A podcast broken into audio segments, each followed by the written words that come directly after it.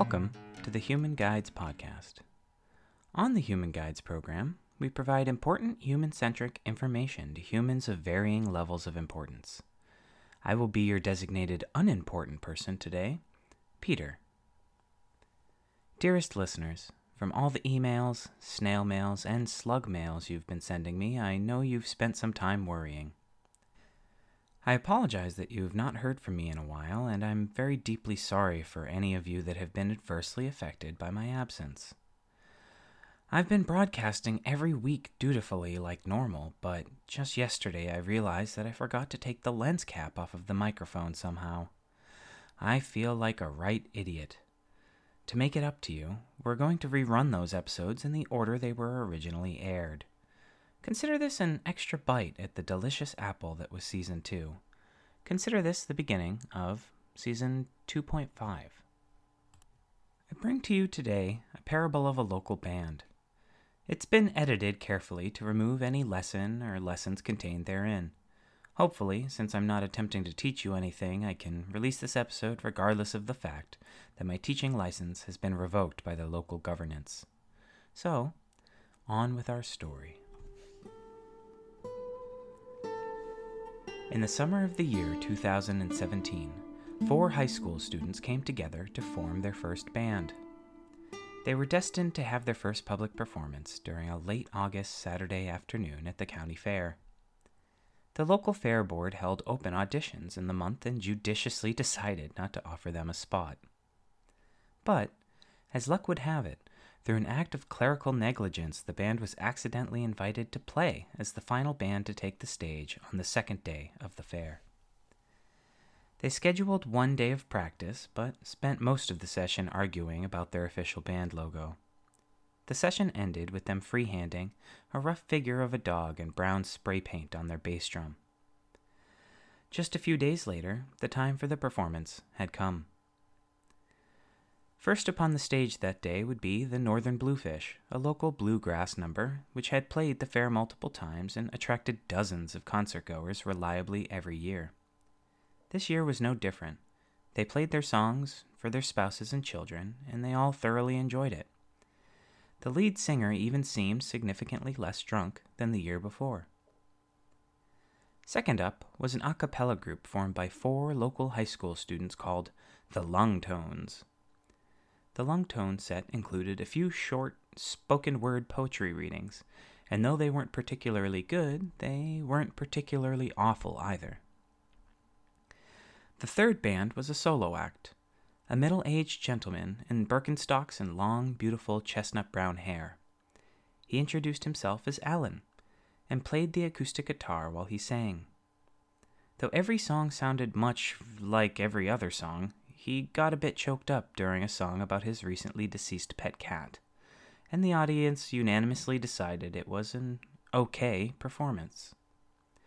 Finally, it was time for Dog Chocolate to take the stage.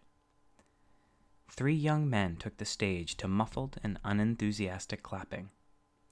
The drummer removed the tarp from atop the drum set and took his place at the stool. Immediately, he began clicking his drumsticks together to count toward the start of the first song. Click, click, click. The drums started up, but trailed off into silence as the vocalist and bassist shot evil looks at their over anxious drummer. The bassist was still plugging in his bass. The singer was a young man, with a sparse and patchy puberty beard. He was wearing tight fitting jeans and a black Dead Kennedys t shirt with a Fox racing baseball cap atop his head. The bassist was wearing red polo shirt, khakis, and an oversized Monster Energy drink baseball cap. The guitarist, whom was only now taking the stage, was wearing black gym shorts and flip flops, with no shirt at all. The drummer was the largest of the group. A husky young man with long brown hair, glasses, and an orange t shirt that had the Reese's Peanut Butter Cup logo on the front. A mic check was performed by the vocalist, then the guitarist, then the bassist, and then by the vocalist again for some reason unknown to the audience. The drummer apparently didn't need a mic check and was carefully reviewing something on his smartphone. The vocalist finally spoke up, his voice full of forced and uncertain excitement. Hey everyone, my name is Alex, and we hope you're uh, ha- having a good time. The vocalist, now known as Alex, looked to his bassist, which mouthed something to him. Alex put his hand over the microphone, but was still clearly heard by the audience, albeit muffled. What? What, what do you. Oh. Alex removed his hand from the microphone and caused a bit of feedback, which elicited a groan from the audience. Davy says that if anyone's seen his little brother Chad, uh, to tell Chad to call Mom right away. Alex looked back to his bassist and got a thumbs up in reply. All right, Alex drummed up all the enthusiasm he could muster. We are. Dog Chocolate. The guitarist came alive with a sloppy but serviceable pop punk riff for a few measures, and then slowed his playing as the group all craned their necks back toward the drummer, who had apparently missed his cue and was struggling to get his phone back into his pocket. The guitar playing stopped. The audience groaned, but was overtaken by the sound of more feedback from the microphone. Alex, with his face red with embarrassment, leaned back into the mic. uh, sorry, we are. The guitar riff started again, significantly less sloppy this time. We are dog chocolate. Alex screamed it, his voice cracking slightly as the drums started up, the bass came into the fold, and their first song began in earnest. Though the levels were off and the vocals were difficult to pick out against the incredibly loud three chord progression of the guitar, it was clear the song was about having a really good Call of Duty kill streak. At times, especially near the end, the performance actually almost sounded like music. Once the song had finished, Alex, now sweaty and visibly tired, spoke up again. We are Dog Chocolate, and, um, we have Davy on the bass. Davy replied by thumbing a few slightly musical notes on his bass and bowing. And Jake on the guitar, Jake responded by playing an alright sounding D chord really fast a few times. And we got Big Brian on drums. Brian yelled back angrily, audible over the murmur of the audience. Nobody calls me that anymore. I'm just Brian now, Alex. And then struck his cymbal once. Alex flinched as he was corrected, but still pressed on. And I'm, uh, I'm Alex, and thanks for coming out tonight. We got two more songs for you. A slightly different arrangement of three pop punk chords from the guitar started up again. This song was significantly more advanced. It featured a bass solo, and near the end, a guitar solo. During this 40 second guitar solo, Brian the drummer once again managed to get on his phone and missed his cue to bring the song back into a close. The entire last verse of the song, which was apparently about a girl named Rebecca and how much of a B word she was, was drowned out by the bassist and drummer arguing. The song finished, and eventually, so did the argument. All right, uh, thanks for coming out, Alex said nervously. He was drenched and sweating now, his hand shaking a little bit around the microphone. That one was called B Word Rebecca. And, uh, just for the record, Rebecca and I are talking again, so she's not really a B word, uh, but the song's a fan favorite, so we kept it in. Alex removed his hat and placed it down beside him. He took a sip of water from a water bottle by the mic stand. He ran his hand through his sweat soaked hair, trying to maintain composure. We've got one final song for you. This one's called, uh. There was a few seconds of silence. Alex looked around to his bandmates for help, and there was no help to be found. It's, uh. Alex's voice had taken on a particularly wavering and pitiful tone as the audience actually seemed to be paying attention for once. His eyes became wide. Um, uh. Alex reached into his pocket and, in complete silence, took out his phone, scrolled about, poking at the screen for about 30 seconds, and then finally announced, It's called Blame the Controller. He hardly stuffed his phone back into his pocket as the guitar began again. This time, an occasional fourth chord was thrown in to make everything much more interesting. Perhaps they were finally warmed up, or maybe the song was just more their style, but the song sounded very much like actual music. They held it together for a few minutes, then eventually the bassist shot back an angry glare to the drummer and yelled at him. Keep in tempo, Davy shouted, audible over the other instruments.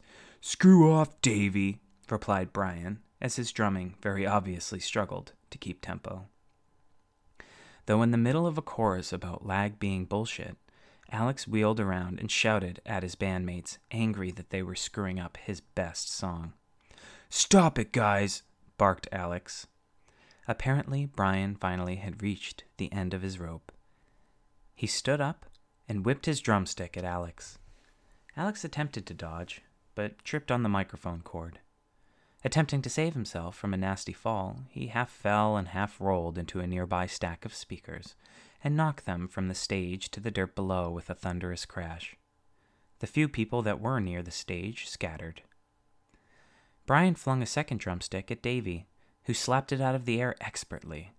The drumstick flew from the stage, bounced off some metal stage scaffolding, and flew to the side of the seating area, smashing the glass on a popcorn cart and spilling its popcorn contents all about the ground.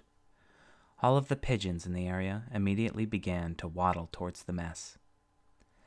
Alex managed to get back to his feet just as Brian had finished storming off the stage. Brian clumsily hopped the chain link fence beside the stage and continued to walk angrily off toward the parking lot. Davy the bassist, Jake the guitarist, and Alex the vocalist stood for a moment in silence and looked at each other. The audience had mostly dispersed. There were a few family and friends out there in the seating area looking quite confused. Everyone had noticed Alex's mother was audibly sobbing in the third row. Brian's parents had left to head for the parking lot. Davy's mother was actually clapping, having missed the last song due to a bathroom trip, and only having arrived back to the area just now. I, uh. Alex was holding his microphone in a white knuckled grip. We are. We are dog chocolate. The audience groaned audibly as Davy and Alex began to remove their instruments. I'm. I'm sorry about what the drummer did. Um, he's not in the band anymore. Alex looked to his two remaining band members, who at this point were no longer paying attention. I'm sorry about the uh, speakers. Alex looked around at all the unhappy faces in the crowd. I'm sorry about the popcorn maker thing. Uh. Alex now stood alone on the stage and raised one hand, palm out towards the audience. We are Dog Chocolate. You can follow us on YouTube and Twitter at dog underscore chocolate. Um, he stammered for a moment. I'm sorry for everything. Um, but we're we're actually we're dog underscore chocolate 2000 on Twitter because uh, dog underscore chocolate was taken. Thank you. Alex lowered his hand and stiffly walked off stage, still holding the microphone. He reached the end of the slack in the cord, realized his mistake, and walked stiffly back to the mic stand. Dog chocolate, uh, thank you, G- good night. He tried to play it cool. He put the mic back into the stand. He took a deep breath. Dog chocolate, follow us. Thank you, th- thank you, you've been great. He delivered his final parting words and stiffly walked off stage, hopping the same fence as Brian, and robotically marched out towards the parking lot. Thank you for listening to Human Guides. I've been your totally human host, whom wasn't recently abducted for an unknown reason, held and tortured for months, and then released with microchips implanted in my brain, Peter. If you enjoyed or disenjoyed this episode, please contact us at totallyhumanwepromise at gmail.com. Our intro, outro, and complimentary music was provided by Starlab Arcada, which has never gotten into a band argument due to the hive mind in which they all inhabit. Love you guys. Thanks for listening, and until next time, thank you. Th- thank you, everybody. You've been great. Um, have a good night. Sorry sorry, sorry about the thing.